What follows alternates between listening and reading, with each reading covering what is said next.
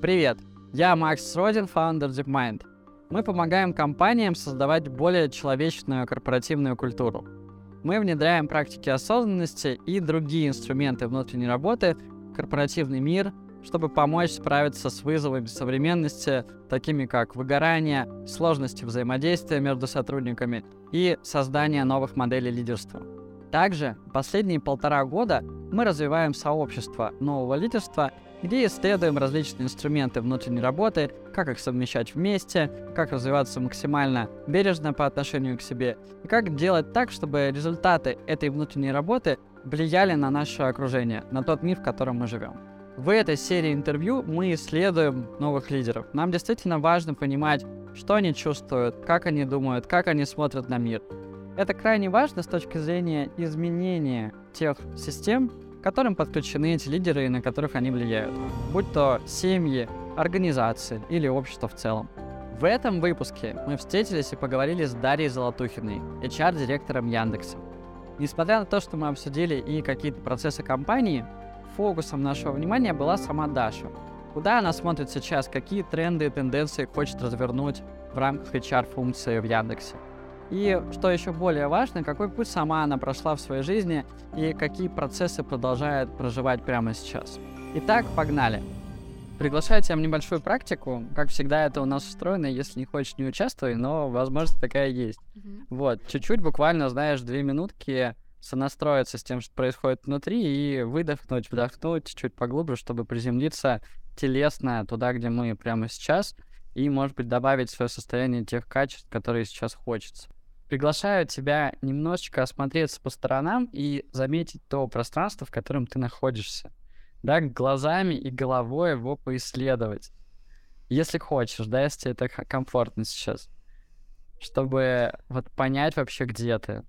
Понять, насколько это приятное и комфортное для тебя пространство.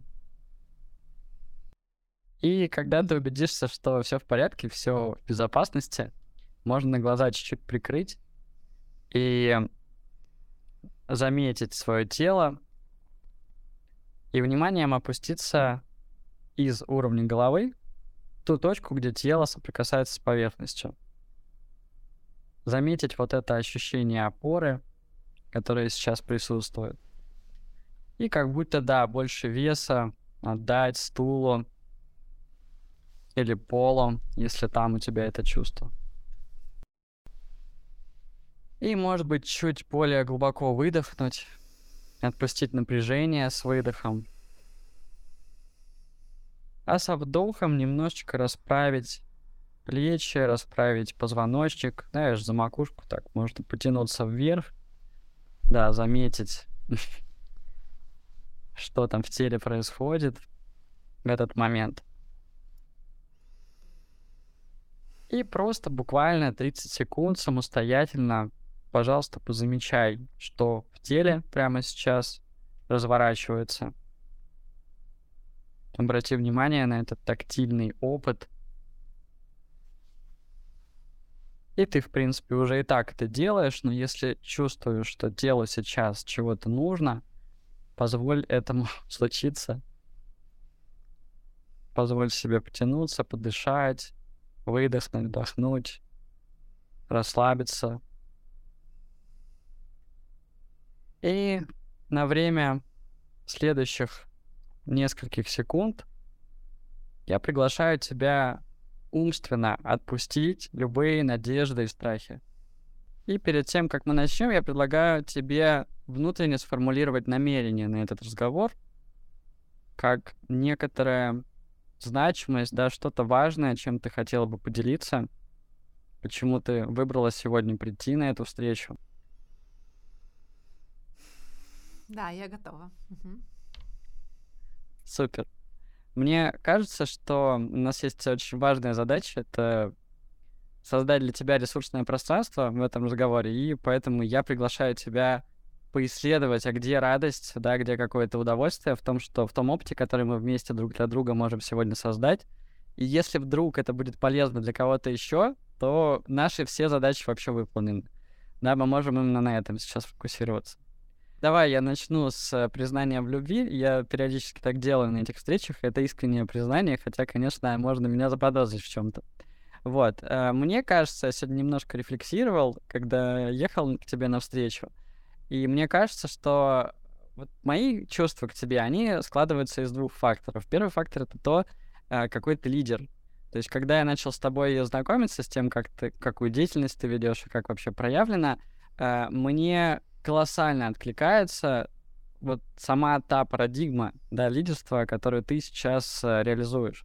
И это очень круто, что такие лидеры есть. Э, это у меня вызывает э, радость, большую какую-то радость, потому что это лидерство э, про смелость, это лидерство про уязвимость, про человечность, про горизонталь. И мне кажется, что такое лидерство точно меняет мир, в котором мы живем, и это моя в том числе задача, какой-то, ну, какая-то моя миссия. И э, вторая штука про тебя — это про наше взаимодействие. То есть, когда мы созваниваемся или что-то делаем вместе, мне от этого очень приятно. И э, сегодня мы поговорим про разных людей, в том числе про неприятных людей. Э, вот, поэтому, когда что-то такое происходит, э, комфортное взаимодействие, э, взаимодействие, где есть энергия, где есть улыбки — это вот не может у меня тоже не вызывать э, любовь и радость какую-то. И из-за этих двух э, причин я чуть больше нервничаю, когда с тобой общаюсь. Э, я думаю, что... Да, надеюсь, надеюсь, что это, это моя тревога, она сегодня будет скорее милой, нежели чем нам как-то помешает. Но вот, тем не менее, решил тоже ей с тобой поделиться. Можно признаться в любви в ответ. Если хочешь, если это взаимная любовь. Да, да, на самом деле, ну, меня просто очень вдохновляет то, что ты делаешь в DeepMind Community. На самом деле, э, мне кажется, я не раз даже упоминала в своих каких-то каналах, что это один из немногих вообще каналов, на которые я подписана и регулярно читаю. И э, тоже назову две, два свойства твоих и того, что ты делаешь, что меня вдохновляет. Это, конечно же, ну, ощущение того, что ты это делаешь из радости и какого-то и какой-то своей эко-повестки, да, то есть это какая-то очень экологичная повестка не только по отношению к людям, к аудитории, с которой ты общаешься, но и по отношению к себе. А второе — это глубина. Мне нравится читать э, твои исследования и посты, потому что в них всегда есть какая-то глубина, погружение, исследование. Вот я очень люблю такое. Спасибо за то, что ты делаешь. Спасибо тебе тоже. Um, ты недавно писала про свой отпуск, и мы даже про него немножечко поговорили э, за кулисами. Э, знаешь, там был такой интересный момент. Ты была в Коста-Рике э, и э, была в комьюнити, в эко-комьюнити Зунья или Зуня. Mm-hmm. Ну, вообще, я не знаю, как это правильно произносится. Да. Как-то да. так. А, можешь, пожалуйста, поделиться тем, что тебя зацепило в этом опыте? Почему это для тебя было чем-то важным, и ты написала про это развернутый пост с разными mm-hmm. ссылочками, идеями на этот счет? Mm-hmm. Да, первая мысль э, в целом, мне кажется, она касается не только конкретно этого комьюнити Зуни в Коста-Рике, но и общего тренда такого на дезурбанизацию, да, потому что все больше и больше появляется каких-то комьюнити, поселений, а, глэмпингов, а, которые своей задачей ставят э, регенерацию э, людей, э, ну, их внутреннего состояния, да, их перезагрузки. То есть я бы даже сказала, что если раньше мы про формат, не знаю, кемпинга или глэмпинга думали про как какой-то туристический формат, да, где ты прежде всего едешь, наслаждаешься природой, получаешь какой-то новый опыт туристический, да, то сейчас все больше и больше такие комьюнити предполагают создание пространства для какой-то осмысленной интеллектуальной и творческой работы. Да? Ну, как когда-то, вот мне кажется, одним из первых э, таких проектов был Чехов АПИ да, в Подмосковье, и э, такого появляется все больше и больше, и этот тренд, на самом деле, он оправдан тем, что действительно в городском ритме очень сложно вообще даже поговорить нормально с человеком, потому что ты постоянно как бы, озадачен э, а что будет через час, а какая следующая встреча, и вот это ощущение времени, когда ты находишься в каком-то подобном загородном пространстве вот этого ощущения времени его а, нету, да, ты как бы более свободно э, распоряжаешься вообще своим а, ресурсом времени, и это позволяет тебе вообще совсем по-другому мыслить, э, другое качество идей, другое отношение к себе, другое ощущение радости. А, поэтому сейчас много появляется уже таких поселений, да, где люди строят дома и объединяются в комьюнити, пытаясь э, перенести опыт городской инфраструктуры а, на эти поселения, да, при этом давая людям возможность находиться за городом и а, в контакте с природой, где ощущение присутствия выше. И мне в целом интересна эта тема, тема такой дезурбанизации, тема выстраивания вот таких комьюнити. А второе — это то, с чем я столкнулась непосредственно в Зуне, это на самом деле такой визионерский подход э, его основателя этого комьюнити Диего. Он мне понравилось то, что он довольно масштабно мыслит, так планетарно, что сейчас это вот такой кемпинг э, в джунглях, в котором собираются не только гости этого глэмпинга, но и резиденты, художники, музыканты, йоги, духовные учителя, шаманы. Но и это такая планетарная штука в будущем, да, то есть э, он видит себе, что появляются поп-апы этого регенеративного комьюнити в разных странах мира, а потом вообще все это превратится в большой корабль, который такой ковчег, который плывет. А, ну, в общем, мне очень нравятся такие визионерские какие-то подходы мечтательные. Меня это очень заряжает. То есть э, с твоими ценностями это резонирует со стороны вот такого как будто более здорового образа жизни, да, mm-hmm. когда мы э, находимся в контакте с природой, с какими-то пространствами, которые создают для нас ресурсы, не только забирают. Mm-hmm. И с точки зрения еще и вот э, какой-то социальной трансформации, потому что как будто хочется, чтобы мир в эту сторону двигался. Да, и при этом у тебя остается возможность исследовать себя через опыт другого, потому что ты находишься не в одиночестве. Э, я ничего не имею против э, каких-то ретритов и опытов, когда ты действительно находишься один на один с собой. Это тоже очень полезная штука. Вот, но в данном случае мне как раз я кайфанула от того, что я была с очень интересными людьми рядом, и это, была возможность, это была возможность как-то отзеркалить себя, что-то, чем-то интересным вдохновиться, какими-то новыми практиками, музыкой, артом. Я такое очень люблю. Класс, класс. Да, я как человек, который прожил на Пангане практически последние два года. Mm-hmm. очень понимаю этот вайб, ну, как мне кажется, да, кажется, что что-то достаточно похожее испытываю периодически. А, и вот среда, когда ты, с одной стороны, находишься в легком, ну, когда природа для тебя легко доступна, то есть ты в любой момент можешь выйти к морю или там к горе, не знаю, Э, она, конечно, позволяет гораздо быстрее перезагружаться и переваривать тот огромный поток информации, который мы сейчас, э, который просто вот э, постоянно-постоянно на нас падает, и для нашей нервной системы, мозга это все очень тяжело. Поэтому кажется, что да, это приобретает значимость и все большую значимость. Слушай, не знаю, насколько тебя эти воспоминания сейчас тоже подзарядили. Давай сделаем шаг э, дальше, а может быть, наоборот, шаг в прошлое. И, знаешь, предлагаю такую небольшую ретроспективу. Э, это не про биографию, ни в коем случае не про вот историю твою, да, а про какие-то пик points, такие моменты, которые ты сама сейчас чувствуешь, э, для тебя э, в жизни стали очень важными с точки зрения того, что вот сейчас ты, Даша, такой человек. Да, сейчас у тебя проявляются такие ценности, как ты, например, ну, рассказывала, да, рассказывая о своем отпуске. Можешь э, выделить какие-то... Вот что первое сейчас всплывает вообще на ум? Что на тебя повлияло? Что тебя сформировало? Я вчера просто писала биографию свою, неформальную биографию для условно какой-нибудь конференции, да, где там нужно рассказать 15 лет опыта такого-то, образование такое-то, а для команды. Мы сейчас делаем такой музыкальный проект э, с медитациями, мантрами и в поиске, ну и мы командой в поиске персонажа, в поиске персонажа, который будет олицетворять этот проект. И я для вдохновения для сценариста и сторителлера э, нашего писала свою биографию. И я вот сейчас вспоминаю, какие были основные ключевые моменты, которые мне показалось важным там подсветить.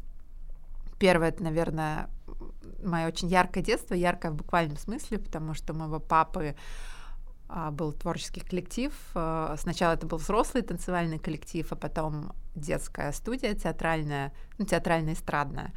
И мое детство прошло в постоянном таком ну, буйстве красок в буквальном смысле, потому что это были какие-то э, постоянно концерты, гастроли, выступления, костюмы. Это были яркие костюмы, часть из которых шила моя мама, и вообще родители были очень вовлечены в эту деятельность. И я помню, что моя первая сольная, сольный номер — это была песня а, про маленькую фею.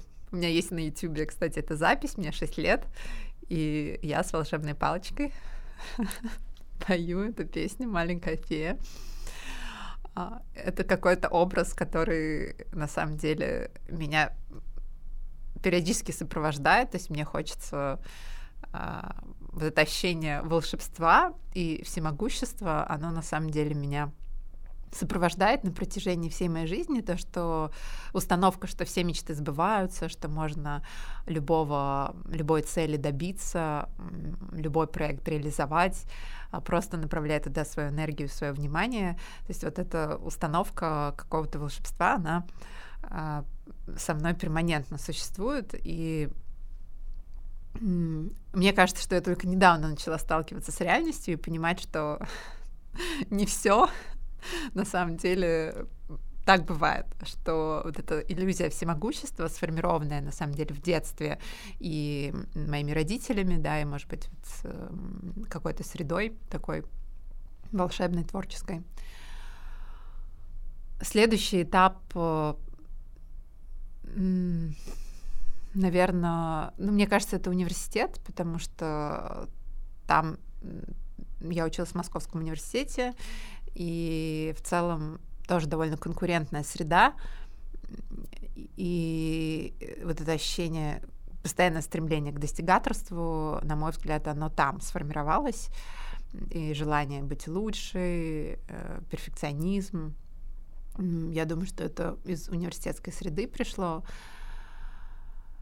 Потом какой-то творческий поиск постоянный, потому что я постоянно чему-то училась, э, режиссуре, искусству перформанса, и вот это вращение в творческой среде с художниками, с режиссерами, с музыкантами, оно в какой-то момент меня ну, простимулировало самой попробовать себя в э, творческой среде именно с художественным продуктом.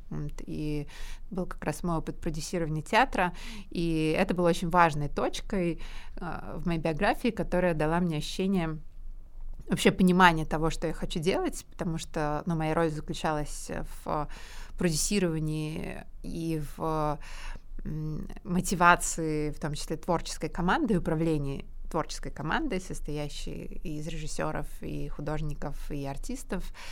И это был такой очень самодостаточный период э, карьеры, в котором я поняла, что у меня классно получается создавать импульсы, вообще придумывать идеи, создавать импульсы и объединять людей вокруг какой-то идеи. И э, вот с этим ощущением, на самом деле, я потом продолжила свою карьеру в Яндексе и гораздо увереннее и самодостаточнее стала чувствовать себя внутри корпорации, имея вот этот опыт предпринимательский, понимая, зная свои сильные стороны и понимая, что у меня реально круто получается. А, ну и, в общем-то, мне кажется, что сейчас моя работа внутри корпорации, она в целом очень похожа на работу, на вот этот мой опыт предпринимательский в театре, потому что ты, по сути, управляешь э, взаимодействиями людей, и, ну, это, безусловно, очень творческая работа. Да, наверное, вот это ключевые какие-то моменты, которые я бы перечислила в биографии своей. Угу, угу. Да, спасибо тебе, что рассказала. А мне стало гораздо понятнее, откуда ноги растут в плане креативности, в плане творчества, арта. Да, это все до сих пор так достаточно очевидно присутствует в том, что ты делаешь.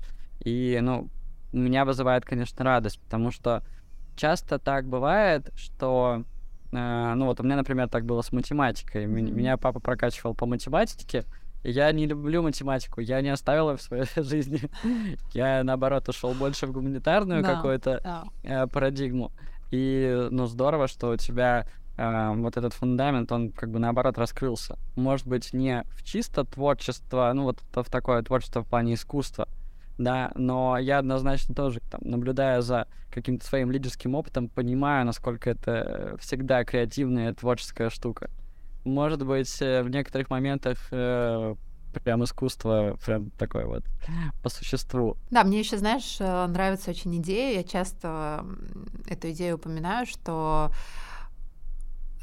на самом деле в технологической среде ты тоже очень много работаешь с авторами. То есть в чем вообще прикол работы с творческой командой? Ну, творческой, как мы себе хрестоматийно это представляем, да, там дизайнер или режиссер или копирайтер, мы это относим к творческим профессиям чаще, чем профессию разработчика или профессию, например, ученого или профессию продукта, который тоже зачастую является автором идеи, да, идеи какого-то продукта, идеи какого-то интерфейса. И на самом деле, когда ты под творческой профессией подразумеваешь э, любую профессию, в которой человек является автором какой-то идеи, да, и продуктом его деятельности является интеллектуальный труд а, им ну, интеллектуальный продукт им придуманный, ну, вот, то а, гораздо, на самом деле, интуитивнее и проще применяешь, а, ну, интуитивнее и легче применять вот подходы которые работают с э, такими творческими командами на любые другие команды, потому что, по сути, э, разницы нет. Да, человек является автором идеи, для него в этом ключевая самореализация э, в его профессиональной роли, в профессиональной идентичности. И вот здесь, мне кажется, одинаковые механизмы взаимодействия работают. Да? Ну, к примеру, если ты даешь обратную связь э, автору и очень эмоционально претендуешь на, на соавторство, то никакому автору это не будет приятно, потому что таким образом он будет чувствовать себя неуверенно, подавленно, что, наверное, он плохую идею придумал, или как же так ему платят за то, чтобы он был автором, а тут у него еще соавтор появляется. Ну, вот такие моменты, мне кажется, что они довольно идентичны как э, для ученого и продукта, так и для копирайтера или художника. Да, мне кажется, что э, мы, мы работали как-то, в общем, с э, дизайнерами в Авито, mm-hmm. и как раз-таки помогали им научиться давать друг другу обратную связь более экологично. И я в тот момент в этом проекте, конечно, э, по полной ощутил, насколько, знаешь, это такая нежная, прям всегда тонкая, уязвимая. И там зачастую, когда ты не то что не похвалишь, а просто промолчишь, это уже может воспринято быть как что-то, как, как жесткая критика. Ну, а иногда, когда слишком эмоционально похвалишь, это тоже может быть э, воспринято воинственно, потому что ты, когда эмоционально что-то хвалишь, ты сразу как бы претендуешь на авторство. Конечно, очень крутая идея, мы ее реализуем, а еще добавим вот здесь. А потом я расскажу об этом на конференции. И человек сразу, окей, это же моя идея. Слушай, ну получается, что мы движемся, да, вот в мир, где все профессии станут креативными как будто, ну, точнее, творческими. И, соответственно, это будет мир креативного лидерства. Ну, смотря что подразумевать под креативным лидерством, потому что э, когда я употребляю этот э, термин, я скорее имею в виду работу со случайностью, то есть способность на самом деле находить решение в таком неопределенном контексте, когда у тебя куча вероятностей, но ты не знаешь, что конкретно будет завтра. Вот для меня а, креативное лидерство прежде всего в этом выражается, а, нежели в каком-то, не знаю, творческом продукте. То есть э, э, это скорее для меня это скорее про подход а, управления такой средой, где нет достаточной определенности, где много хаоса. То есть это лидерство э, созидающее, по сути, да, лидерство, когда мы постоянно должны искать какие-то ходы, синтезировать разные mm-hmm. обстоятельства, факты, да, и вот как бы в этой неопределенности, нестабильности э, течь как ручеек куда-то. Да, да, да. Ну, принимать, да, это состояние и действовать из, ну, из, действовать из точки здесь и сейчас.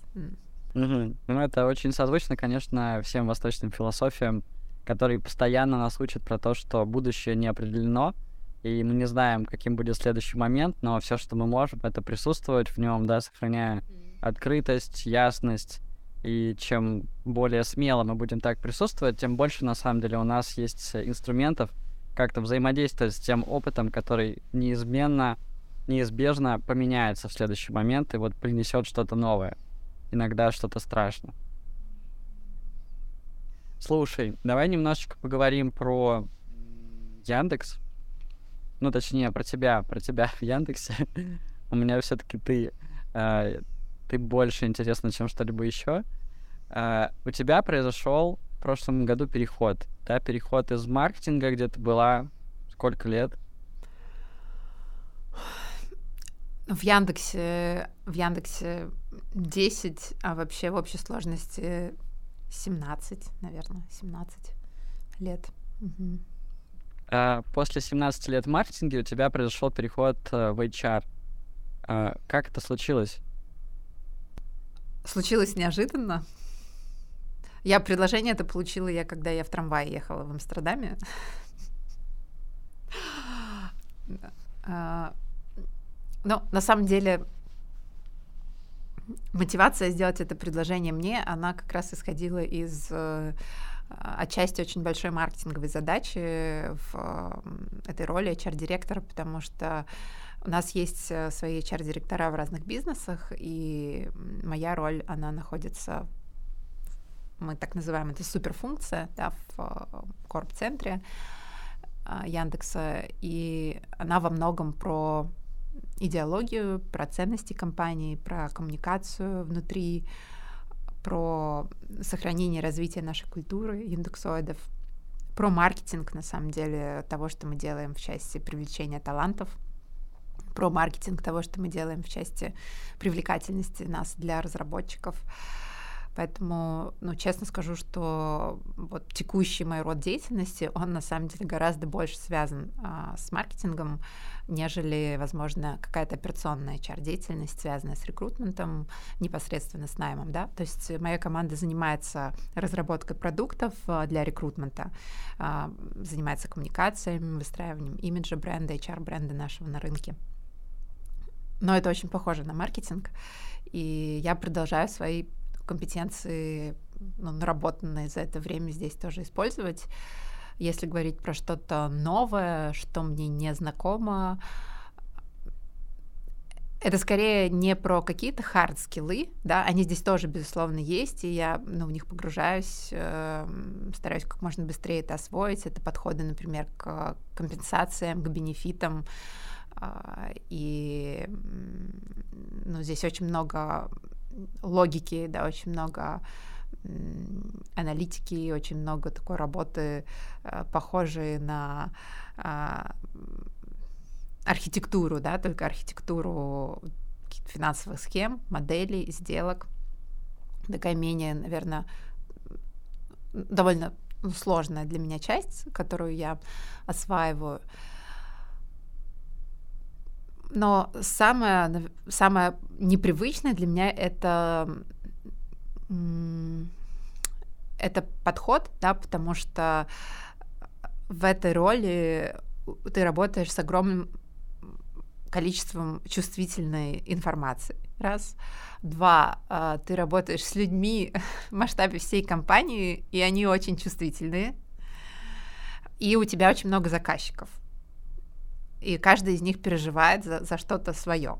Да, то есть, э, если в роли директора по маркетингу в конкретном бизнесе я чувствовала себя максимально автономно, ну, имею уже и опыт, и экспертизу, и плюс э, у тебя KPI очень понятный, да, GMV, новые пользователи, э, возвращающиеся пользователи, у тебя есть очень пон- понятный KPI, очень понятная цель, и ты ну, в целом, как бы ты можешь делать проекты любые, какие ты хочешь, главное, добивайся цели. А в текущей моей роли сформулировать цели гораздо сложнее, потому что есть какие-то вещи, которые на кончиках пальцев, э, ну, условно, есть понятная цель, которую ты можешь сформулировать, например, там, regrettable loss, да, это нежелательный ток, должен быть ноль.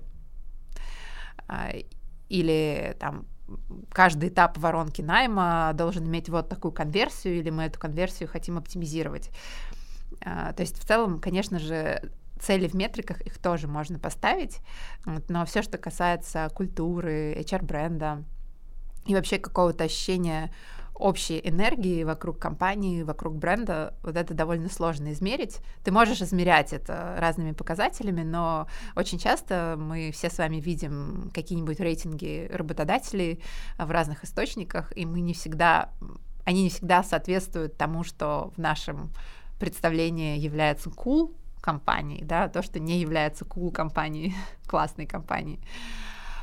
Вот, поэтому, ну, в этом смысле мне сложнее, и эта работа, она больше как раз э, про взаимодействие, э, нежели про какие-то готовые конечные продукты.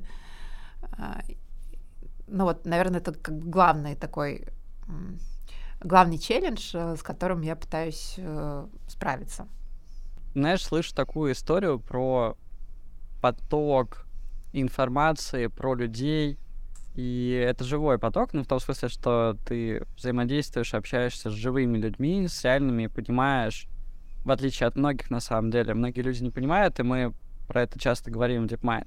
Ты понимаешь, что это живые люди, что это не просто дата какая-то, да, как, как, как ну, вот какая-то информация, или там, не знаю. Э, ну, в общем, понятно.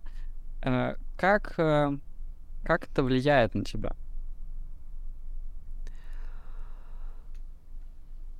Я хочу сказать, что меня это вдохновляет. То есть, э, честно, я большего смысла в работе в Яндексе, э, чем сейчас, не видела. То есть э, мне всегда нравилось то, что я делаю внутри компании. Более того, у меня постоянно менялся фокус. Э, у меня такое ощущение, что я просто в пяти разных компаниях за это время проработала, потому что я занималась и такси, и суперапом, и гроусери, и модой, и собственными торговыми марками. То есть э, постоянно менялся фокус, э, менялись бизнесы, но вот того смысла, который у меня сейчас есть в работе, честно сказать, у меня, наверное, никогда не было. То есть вот ощущение того, что я могу быть полезной, э, и именно я на этом месте сейчас, здесь и сейчас могу быть полезной. Э, вот у меня это ощущение есть сейчас. Еще, э, на самом деле, я раньше просто этого не осознавала, что... Ну, осознавала, но не осязала, да, а, что ключевым, одним из ключевых и самых крутых продуктов Яндекса являются, является не только там технология, которую мы используем, не знаю, для быстрой подачи курьера или машины, или наши поисковые технологии, или голосовые технологии, а, но и ключевой технологией является технология производства а, инженеров, да? технология обучения и роста разработчиков.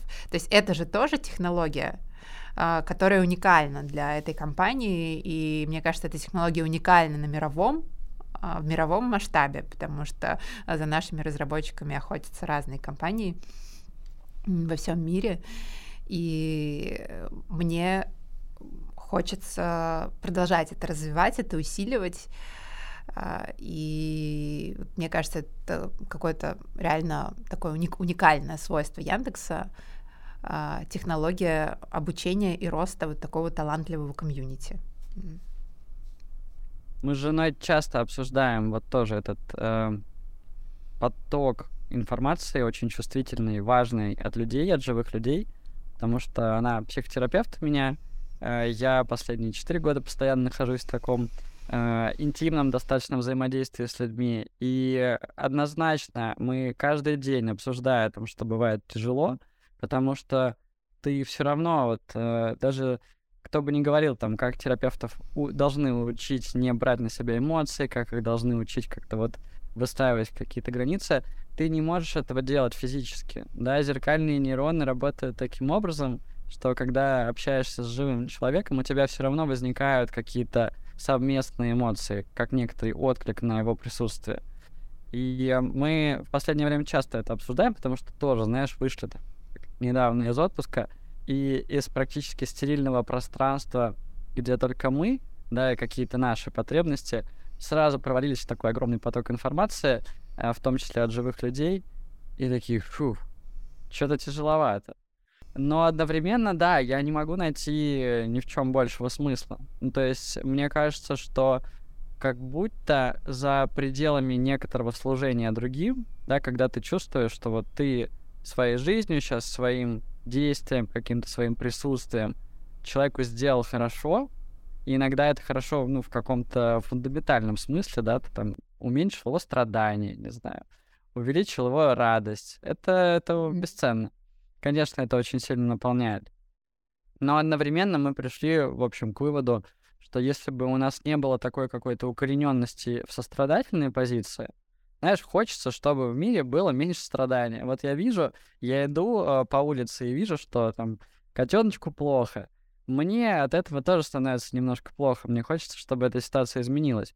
И в итоге мы пришли к выводу, что если бы не было этой позиции, то мы бы, наверное, сдались уже. Мы бы просто этим потоком информации, этим потоком эмоций живых, мы бы были раздавлены.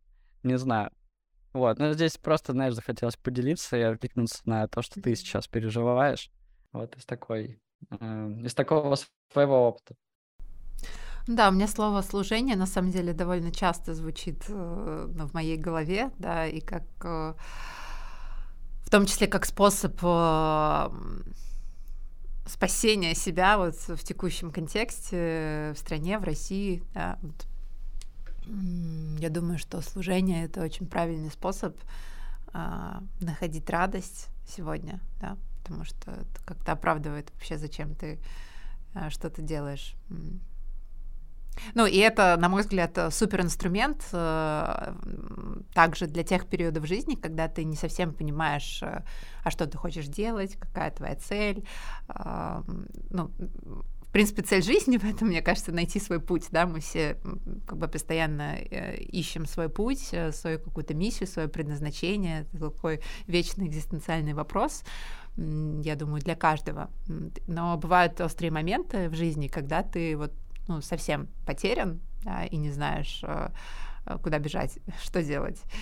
И я думаю, что вот в эти моменты тоже самый лучший способ — это не пытаться форсировать, не пытаться вот лихорадочно искать, где же этот ответ на мои вопросы, а просто начать служить семье, детям, коллегам, может быть, кому-то из близких.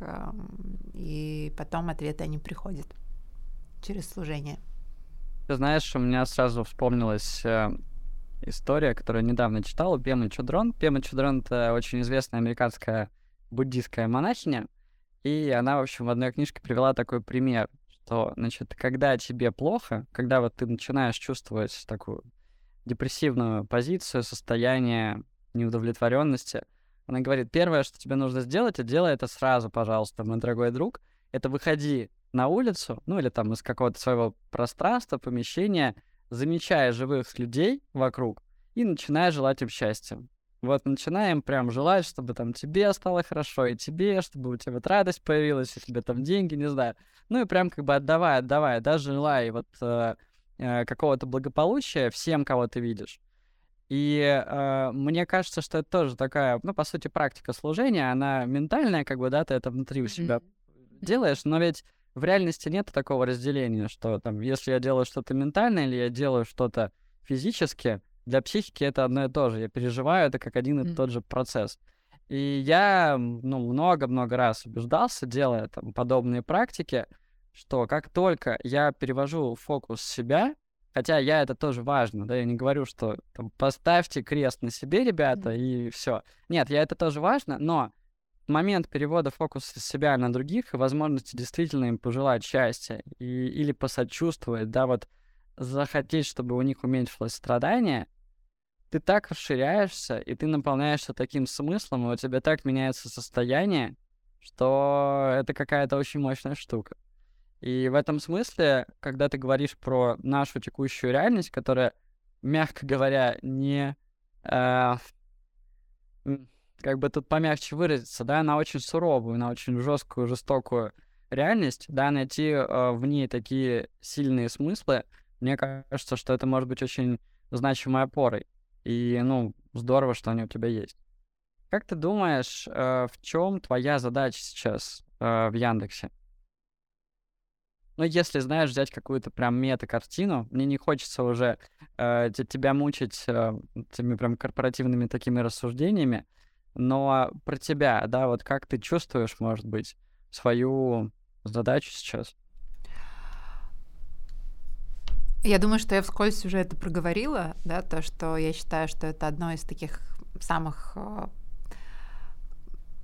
талантливых, ну, с точки зрения концентрации талантов э, комьюнити вообще в мире, да, вот, ну, есть а, там много, на самом деле, компаний в мире, да, которые делают что-то классное, созидают, создают крутые продукты, и вот я считаю, что мы одно из таких классных комьюнити,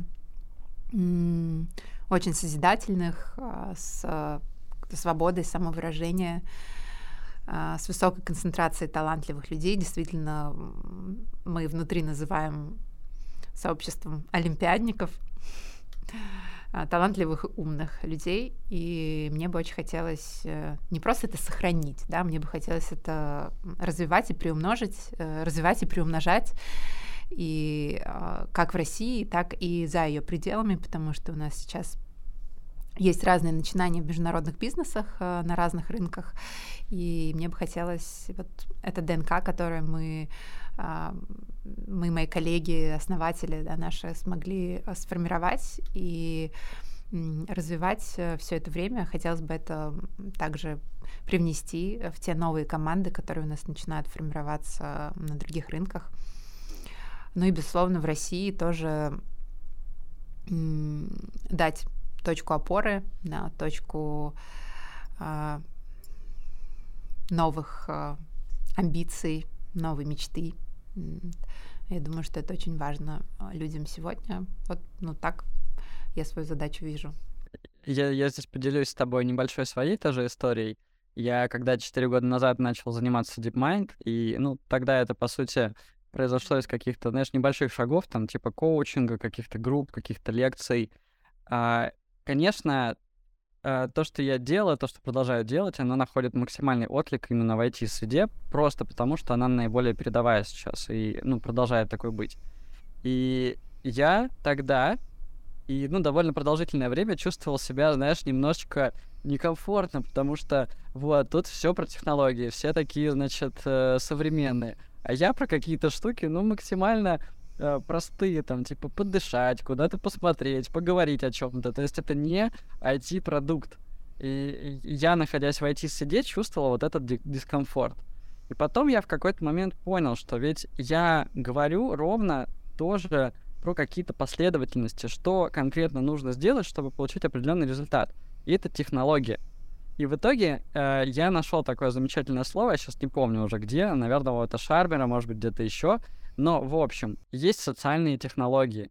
Да, это то, как мы можем, ну, как-то влиять, шейпить, управлять, не знаю, группами, людьми, э, их развитием, их э, тем, как они думают, что они чувствуют. И мне прям в этот момент полегче стало. Я такой, так, все в порядке, все хорошо. Я занимаюсь социальными технологиями. Да, и мне почему-то сейчас пришло в голову э, пришел в голову такой пример, что, ну, например, работать вместе, казалось бы, очень понятная штука, работать вместе. Но на самом деле, чтобы работать вместе, нужны социальные технологии. А, и недаром сейчас во всех современных теориях лидерства постоянно звучат э, слова эмпатия, коллаборация, co-creation, сотворчество, коактивность, да, потому что эта работа вместе, она действительно требует э, определенного подхода к управлению этими взаимодействиями, э, социальные технологии для выстраивания доверия. Да. И, в общем, да, ну, я очень поддерживаю, поддерживаю это определение социальной технологии, тоже буду им пользоваться. Спасибо, Макс. Ты крутую штуку такую сказала про важность доверия э, на работе. И, конечно, мы все больше про это говорим, как-то слышим, но как будто все еще эта парадигма э, не, не мейнстримовая, да, все еще это где-то на задворках э, внимания управленцев, менеджеров. И, э, знаешь, э, я вот недавно делал тебе я вот недавно рассказывал тебе про то, как вижу изменение культуры, которое должно сейчас в компаниях произойти, и приводил такой пример, что мы как будто э, строили бизнес все эти годы вокруг продуктивности, да, что нужно показывать результат, нужно быть эффективными, и это правда важно, да, это там в том числе цель, природа бизнеса, если он не будет это делать, он будет умирать, поэтому в эту сторону так много фокуса но одновременно, наблюдая за тем, что происходит последние три года и даже до ковида, насколько люди стали уставать, насколько вырос уровень стресса, вот это ощущение перегруженности постоянно у всех э, просто присутствует. Да, и я вижу огромное количество кейсов, я думаю, что ты тоже их видишь, и многие твои коллеги, когда люди э, ломаются, увольняются, когда люди в эмоциях начинают принимать плохие решения, когда люди выпадают из работы, опять же, по каким-то причинам э, вот своего внутреннего состояния. И смотря на происходящее, я это уже тоже воспринимаю как некоторый кризис, да, как некоторые изменения среды, но вот реальность изменилась, и мы как будто должны адаптироваться на эти изменения. И я, собственно, тебе сказал, что мне кажется, на мой очень скромный взгляд, э, человека, который ничего в этом не понимает, да, что мы должны не только продуктивную культуру теперь создавать, но и устойчивую культуру. То есть мы должны вот этот ключевой вопрос, а вокруг чего мы бизнес строим, да, мы должны его поменять и сказать, что да, продуктивность и устойчивость, продуктивность и люди, продуктивность и то, как они себя чувствуют. А, видишь ли ты, э, ну как, как ты видишь э, вот этот сдвиг культуры, который мы должны сейчас сделать нашими руками, по сути? И есть ли он? Или, ну вот, как бы все как-то течет, развивается, наверное, все, все нормально. Как ты?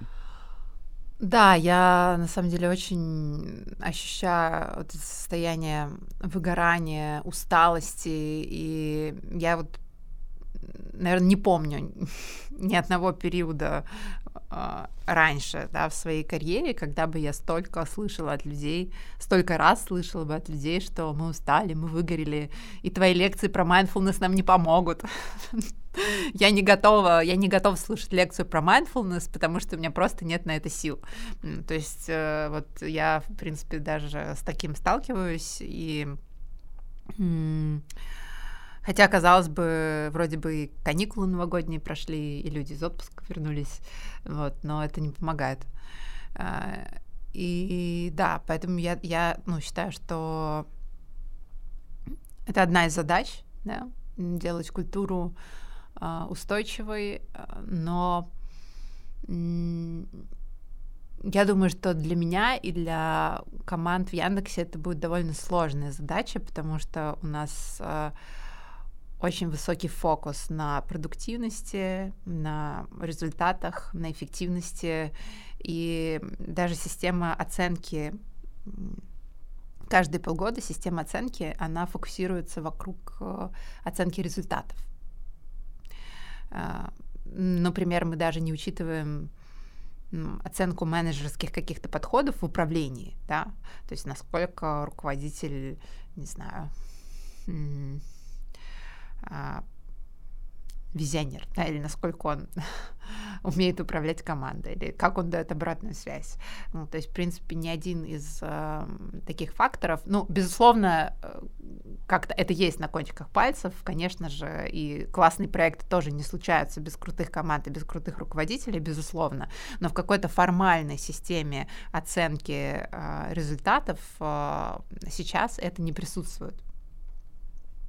Я уверена, что это большой тренд в изменениях э, в больших корпорациях, в компаниях, и что устойчивость культуры это будет э, ну, одним из ключевых свойств, потому что мы сейчас видим, как люди все больше и больше, да, uh, как Great Resign, да, все волны на самом деле uh, в западных корпорациях увольнений, uh, новых ценностей, поколение digital nomads, то есть, безусловно, мы это видим, стремление компании становиться креативными экономиками, да, стремление компании быть не просто машинами по зарабатыванию денег, но и а, привносить какую-то дополнительную ценность э, социальную, креативную, созидательную. Просто в России, мне кажется, ну, в России такие тренды медленнее докатываются, раскатываются, потому что у нас много реальных проблем, а, которые нужно решать людям, особенно сейчас, да, и мне кажется, люди в меньшей степени вот задумываются, ну, лидеры компаний, корпораций, я предполагаю, да, в меньшей степени задумываются об о создании такого устойчивого свойства культуры, а, ну, либо либо, может быть, раньше просто это было каким-то естественным результатом того, что есть интересные задачи, крутые, люди мотивированные, да, и они счастливы. Вот. Но вот что-то изменилось, да, что-то сломалось, и теперь людям недостаточно просто интересных задач, э, классных плюшек, э, комьюнити, да, а теперь нужно еще что-то специально делать для того, чтобы эта устойчивость э, появлялась.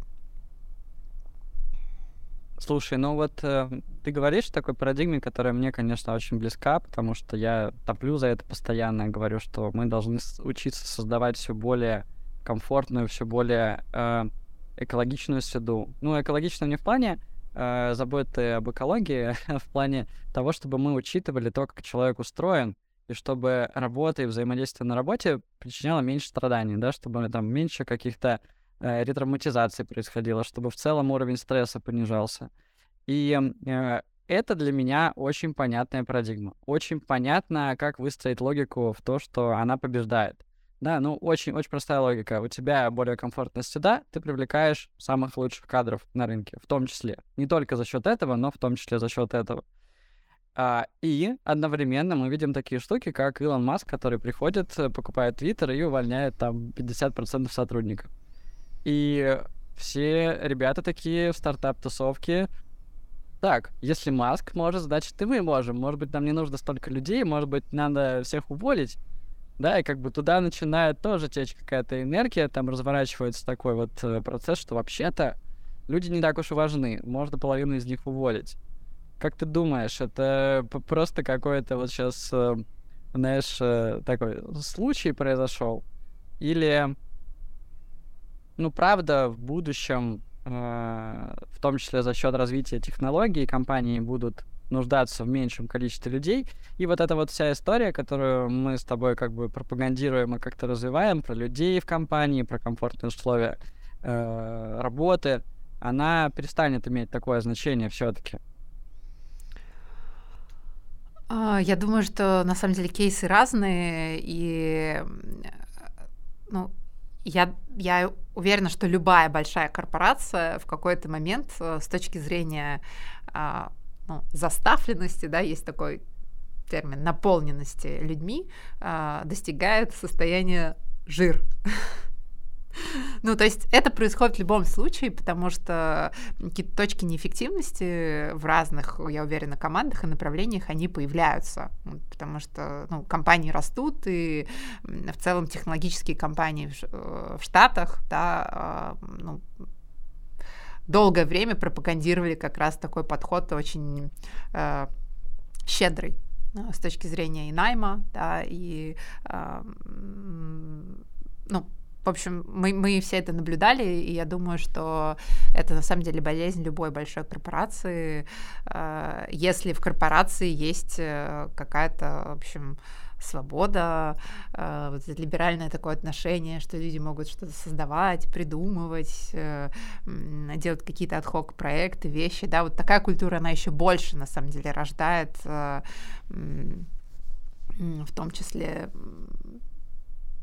ну, долю там неэффективных э, сотрудников. Это человеческий фактор, да, и опять же, кто-то выгорает, кто-то устает, это нормальный процесс, вот, и если в компании нет э, какого-то регулярного процесса, да, как э, условно находить э, людей, которые устали от своей работы, и им нужна новая роль, да, или им нужна новая компания, новое место, вот, то э, ну, логичным следствием является ну, персонал, который на самом деле уже не очень нужен компании, поэтому в целом, а, ну и насколько я знаю, а, несмотря там на все разговоры про э, то, что, безусловно, да, там сейчас сжимается этот технологический рынок э, в американских компаниях, но, тем не менее, люди, э, которых увольняют э, в Google, э, в Twitter, Твиттере и Фейсбуке, эти люди в течение двух недель находят работу.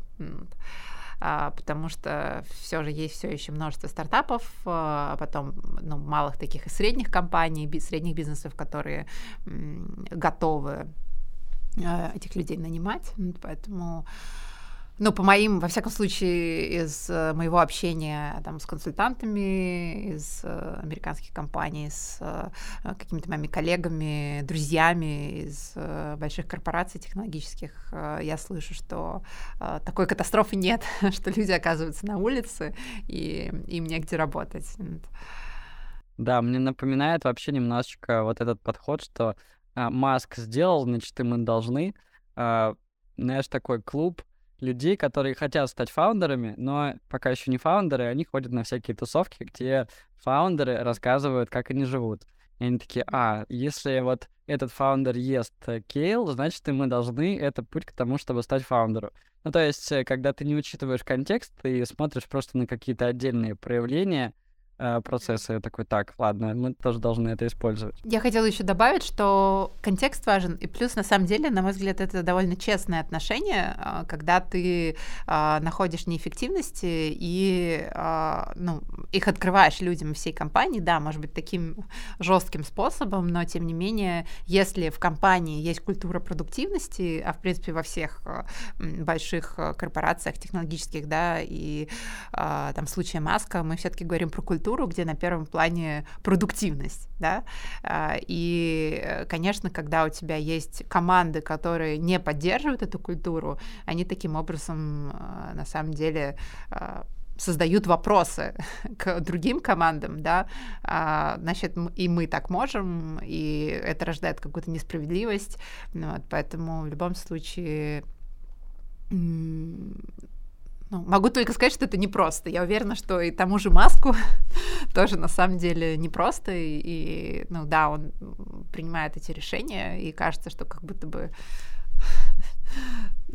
там мачете размахивает, да, со стороны кажется так, вот, но я думаю, что ну, все эти решения, они тоже Внутри реки слез текут. Ну, как будто бы сложно это представить, да, вот, но ну, в том смысле, что это определенная философия, к которой он пришел, да, и, ну, очевидно, мне нравится слушать его интервью, как раз вот, э, на самом деле, у него а, часто звучит вот эта идея про технологию производства талантов, опять я это слово производство использую, да, но такое очень нечеловечное по отношению к людям, но технологии э, создания, да, а, обучения роста талантов, он на самом деле а, ну, очень-очень об этом часто говорит и ну, как-то планетарно тоже об этом мыслит и к этому подходит.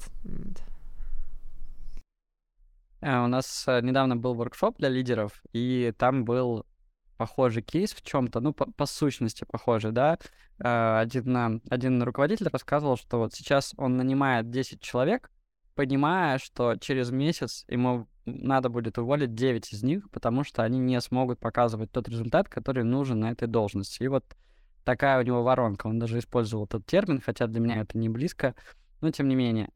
И здесь э, в таком процессе понятно, что это правда жизни, да, если бы люди показывали другой результат, или можно было бы как-то эту систему по-другому настроить, то проблемы такой не было. Но он говорит, что как вот, э, что мне с этим делать, если я некомфортно чувствую, я понимаю, что это как будто, ну, какая-то вот заведомая некрасивая игра И мне всегда интересно в таких процессах, потому что, ну, жизнь объективно разная, и объективно бывают э, сложные решения. Мне всегда интересно, хорошо, да, тебе нужно 9 человек уволить, и это правда жизни, но как ты можешь этот процесс сделать этичным? Как ты можешь этот процесс сделать таким, чтобы страдания в нем было меньше? И когда мы так обсуждаем, знаешь, всегда находятся какие-то возможности для этого. Это удивительно, но никогда, ни разу у меня не было такой ситуации, что э, когда есть жестокость или жесткость какая-то, нельзя ее смягчить. Да, но смягчить не в плане соломку постелить, а в плане реально что-то сделать, чтобы э, соприсутствовать, может быть, с людьми в этом опыте, да, чтобы как-то добавить человечности. Да, обстоятельства такие, но мы в них можем быть людьми вместе. И я здесь как бы не вижу в тебе только функцию. И в итоге он нашел выход в прозрачности, да, в том, чтобы говорить людям о том, что такая ситуация, говорить им, что он от них ждет и почему он там не останется с кем-то из них. И мне кажется, что это вот прям сразу уменьшает количество стресса в системе, потому что без этого, да, когда он эту информацию удерживает в себе, люди чувствуют все равно какую-то неконгруентность. Ну, то есть, да, меня наняли на работу, но меня вот как-то жестко оценивают, на меня как-то смотрят. Стресс растет, mm-hmm. и в стрессе люди показывают э, более э, низкие результаты. Знаешь, я классно читала статью, я сейчас уже не помню автора, но это консультант, который работал с э, большим количеством э, и стартапов, э, ну, помогал собирать команды стартапам в долине и большим корпорациям. Можем скинуть потом в дополнение к подкасту, к нашему, эту статью. И он там говорит о том, что он предупреждает людей о том, что они будут уволены на на первом собеседовании. А, в ключе он это объясняет, там а, он приводит на самом деле статистические данные, что э, компания на самом деле в какой-то момент опережает твой собственный рост, твой ну, рост сотрудника, что особенно стартапы, они экспоненциально растут быстрее, чем растут на самом деле люди э, внутри компании. Поэтому любой эм, сотрудник, ну, чаще всего оказывается в какой-то момент в ситуации, где он уже не подходит на свою роль, да, где компания переросла его, и с ним нужно будет попрощаться. Но и вот его идеология заключается в том, что он на собеседовании об этом сразу говорит, что так или иначе мы в какой-то момент с тобой все равно попрощаемся, и этот момент наступит. Вот. А, и а, это тоже, на самом деле, мне кажется, способ и подход э, довольно честный, когда ты человеку даешь э, прозрачность, да, то, о чем ты сказал, что на самом деле, э, ну, на мой взгляд, э, стресс от непонимания того, что происходит, он гораздо сильнее, чем стресс от понимания вариантов развития событий, потому что когда у тебя есть варианты развития событий, ты можешь знать, окей, если я не подойду, меня уволят, у меня будет какой-то бэкап-сценарий, да, я могу вот эти компании рассмотреть, вот эти компании рассмотреть. Ну и плюс таким образом ты также, как ну, руководитель даешь возможность э, людям в этом контесте, в этом соревновании показать себя, и для тебя это тоже возможность понять, а кто действительно замотивирован, да, а кто уже сейчас смотрит на эти бэкап-сценарии, испугавшись э, расставания, да, будущего. Вот, это, это довольно жесткий способ, но это тоже способ, и мне кажется, чем он прозрачнее честнее, тем это экологичнее по отношению к людям, потому что ты как минимум не заставляешь их терпеть, ожидать, э, теряться в догадках, а что же происходит. Да, мне кажется, что особенно в нашем контексте, в русскоязычном пространстве сейчас запрос на эту прозрачность, он просто колоссальный. Я тоже поделюсь чуть-чуть. Э, мы рассматривали лидерские кейсы, ну вот текущая ситуация, да, прям было это три дня назад. И рассмотрев четыре кейса, мы в каждом кейсе, это прям магия для меня была. Ну, может быть, конечно, мы влияем, потому что мы пространство тоже определенным образом фреймим, но мы в каждом кейсе пришли к тому, что нужно добавить прозрачности нужно добавить вот какой-то честности, открытости. И что из, что из интересного я заметил, что люди, причем сами это сказали, что когда э, мы говорим про мою ситуацию, я не вижу, где я непрозрачный, да, я, я часто э, склонен переоценивать вот эту свою прозрачность.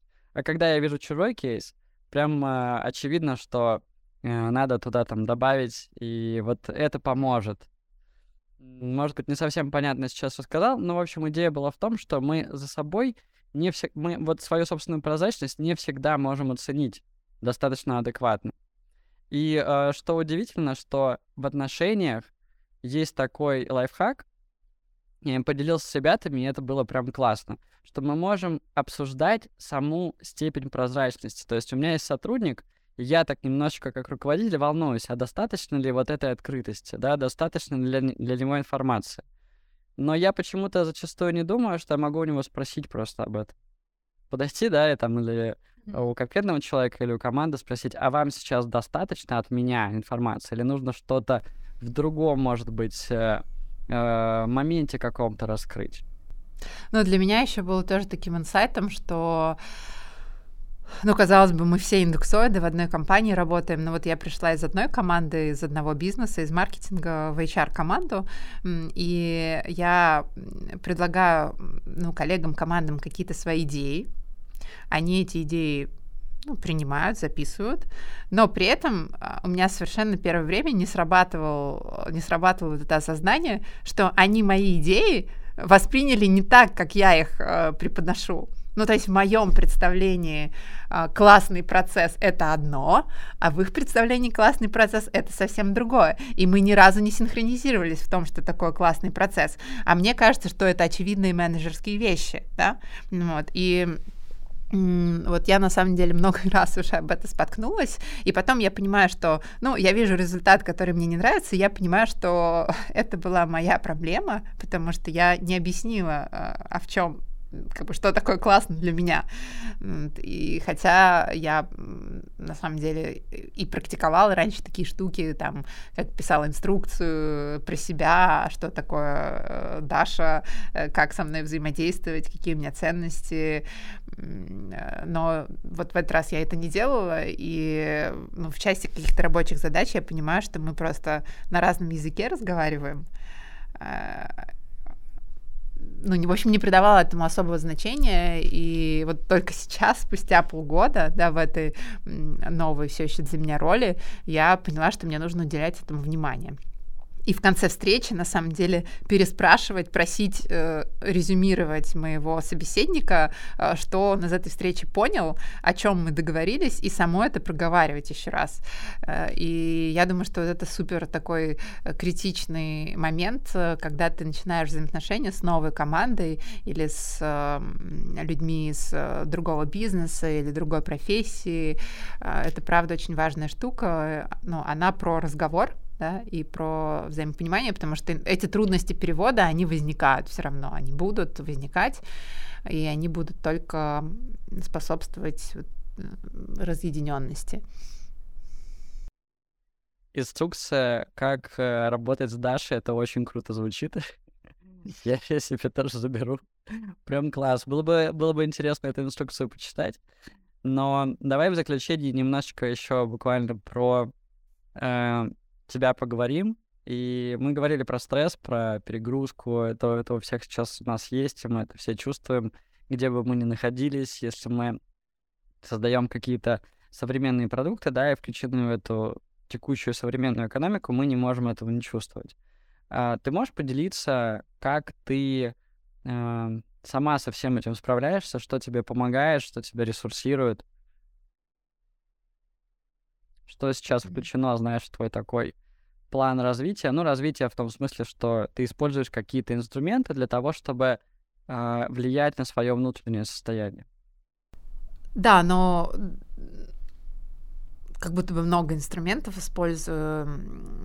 Ну, вот мы с тобой поговорили в начале подкаста про какие-то поездки и вообще погружение в другую среду да, меня это очень вдохновляет, то есть ты а, просто бац и находишься с людьми, у которых вообще совсем другие цели, амбиции, другие перспективы, а, ну, ты понимаешь, что на самом деле мир многогранный, в нем много разных возможностей, и а, что тот сценарий, в котором ты живешь, он не единственная альтернатива, а в принципе в мире много всего существует интересного.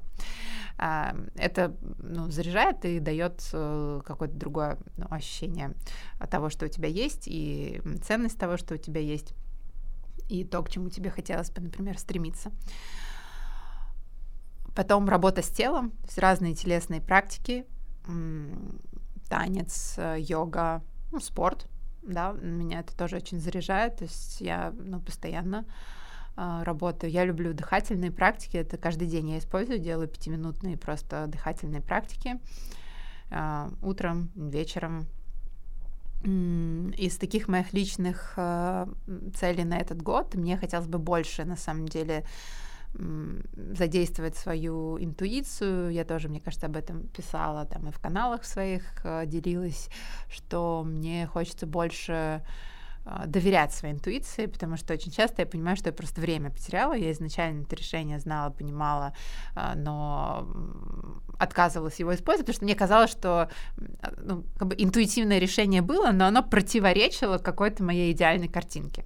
Мне оно не нравилось. И вот э, на самом деле, как э, научиться доверять и любить те решения, которые приходят к тебе интуитивно, потому что чаще всего, ну, в моей, моей практике, в моем опыте, они оказываются правильными а, и экономят время, вообще ускоряют э, решение каких-то вопросов. Ну, во многом это часто решения, которые касаются людей, взаимодействия с людьми. Да? А, ощущение правильной роли для конкретного человека в команде, да, ощущение правильного места для того или иного человека, вашего, вашей перспективы взаимодействия с коллегами. И я бы хотела, да, этот год посвятить э, прокачке интуиции и доверия к ней. Какими способами, я не знаю, я вот нашла для себя красивый способ, опять же, в... просто это будет звучать сейчас опять как какой-то шаманизм, и э, я очень всегда переживаю, потому что я, я в супер как бы технократичной такой среде, где вокруг меня окружают люди, которые руководствуются научным подходом, э, и поскольку ну, теперь я э, еще и HR-директор этих людей, то мне вдвойне на самом деле сложно в этом признаваться, но как раз в Коста-Рике я познакомилась с а, очень классным духовным учителем, и ну, она, мне кажется, и психотерапевт, э, и шаманка, а, ей около 70 лет, Анжела, она занимается чтением ауры, а, вообще состоянием, чтением состояния энергоцентров, чакр, на самом деле Джо Диспенза тоже обо всем этом говорит, да, и мне кажется, его фигура гораздо менее выглядит э, шаманской, нежели э, Анжела, о которой я рассказываю, но тем не менее, да, состояние энергоцентров и работа со снами. Потому что, по сути, это тоже э, ну, наше подсознание, э, которое подкидывает нам множество интуитивных решений, и мне хочется больше, например, вот со своим подсознанием работать э, и записывать какие-то вещи, да, которые приходят, анализировать их, читать состояние других людей. Это практика, да, на самом деле это скилл, который нарабатывается, я верю, что он нарабатывается точно так же, как любой другой скилл, как искусство коммуникации, да, как искусство, не знаю, давать обратную связь, да, то же самое с искусством чтения а, людей, умение как бы их слышать, чувствовать, э, слышать их закрытыми глазами, вот. Но это то, на самом деле, вот два инструмента, которые я хочу попробовать э, в этом году. Школа чтения ауры и работа со снами а, для того, чтобы работать с э, какими-то своими решениями подсознания и а, ну, быть с ними в согласии. Потому что это опыт, который есть, да, то есть все знания, на самом деле, они уже есть либо у нас, либо у других людей, а, и все, что нам нужно, это вычленять эти знания, да, а, из себя или из опыта других, а, но в целом все знания ну, Вселенной, они есть э, у людей, у нас или у людей, которые нас окружают, или, опять же, в нашем подсознании.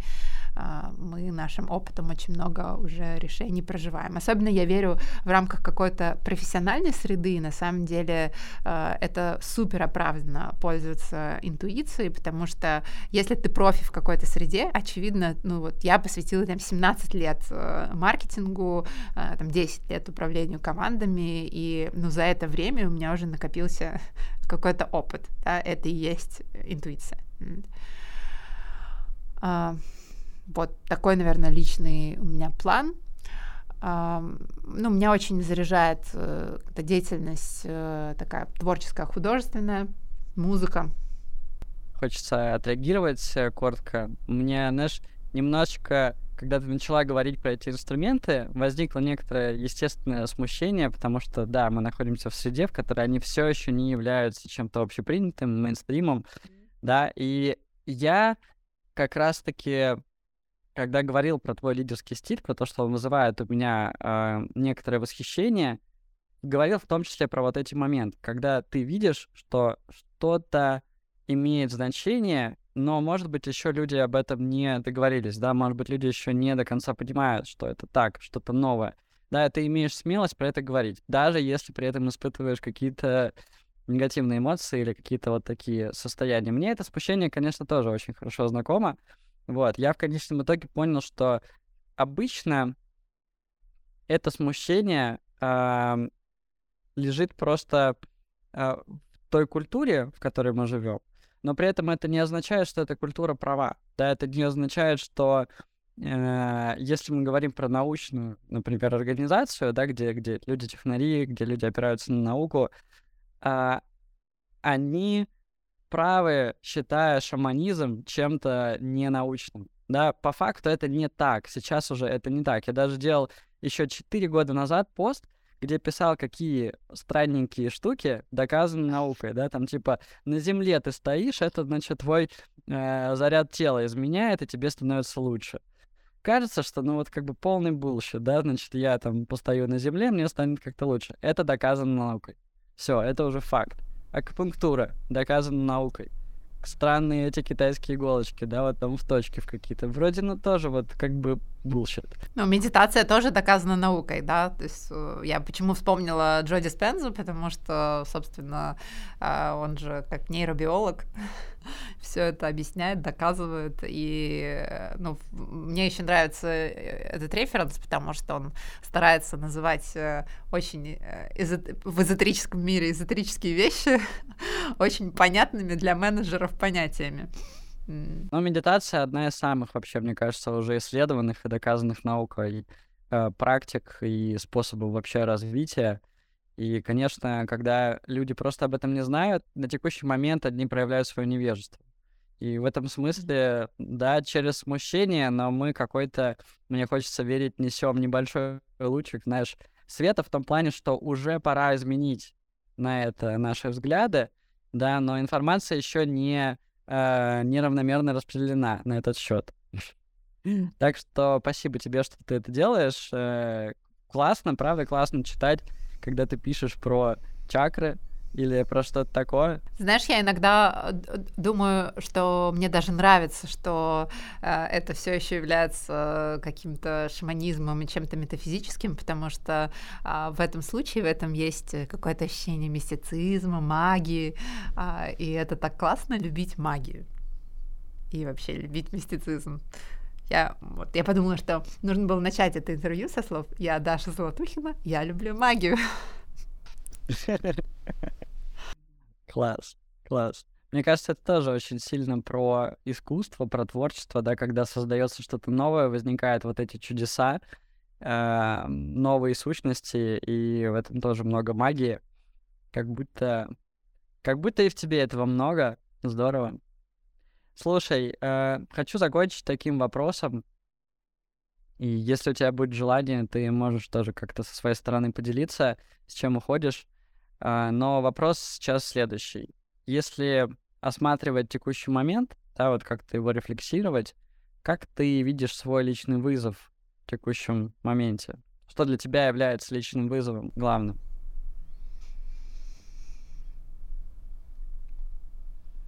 Радоваться. Ну, просто делать все из радости. Да, ну, мне, не знаю, мне кажется, у меня нет... Самое главное, вот о чем я думаю каждый день, это действительно про радость и про то, чтобы присутствовать в моменте здесь и сейчас, э, не жить какой-то жизнью, которую я себе рисую каждый день, а что вот через год и через два а просто вот делать из радости и этим заряжать тоже команду людей.